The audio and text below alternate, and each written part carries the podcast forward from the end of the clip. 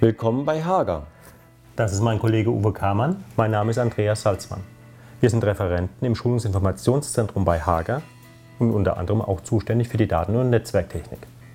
In unserer Podcast-Serie Systemlösungen von Hager gehen wir in dieser Episode auf der Verlegetechnik nach der DIN EN 1574 zwischen Energie- und Datenleitungen ein.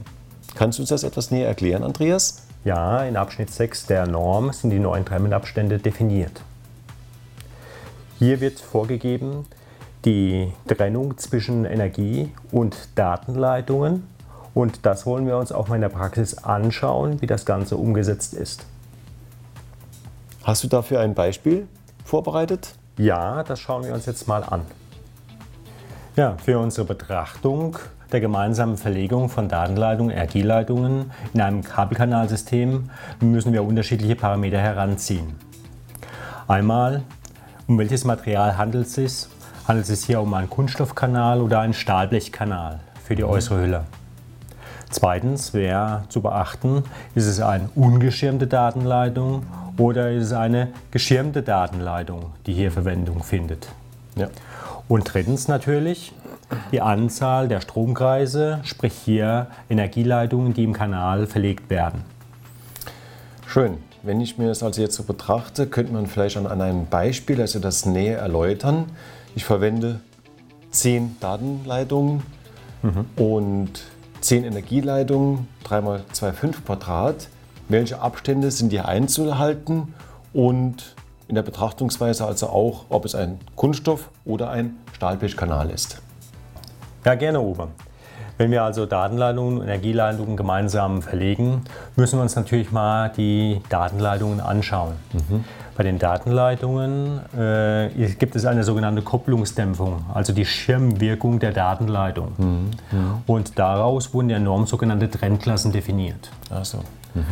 Und bei einer Kategorie 6 Leitung da wurde eine Trennklasse C definiert. Mhm. Und bei einer Kategorie 7 Leitung, da ist die Trennklasse mit D definiert. Das ist eine Betrachtungsweise, wo wir einen Faktor dann nehmen, den wir ableiten aus der Norm und setzen den in eine Formel ein für die Betrachtung der gemeinsamen Verlegung.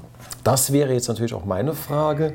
Gibt es da Unterschiede beim gemeinsamen Verlegen in einem Kunststoffkanal zu einem Stahlblechkanal? Und kannst du das uns vielleicht an einem Schaubild näher erklären?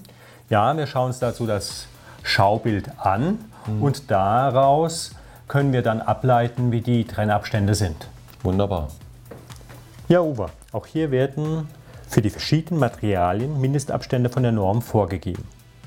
Beim Kunststoffkanal ohne elektromagnetische Barrieren ist der Abstand bei einem geschirmten Kategorie 6 Kabel, das der Trennklasse C zu betrachten ist, 50 mm.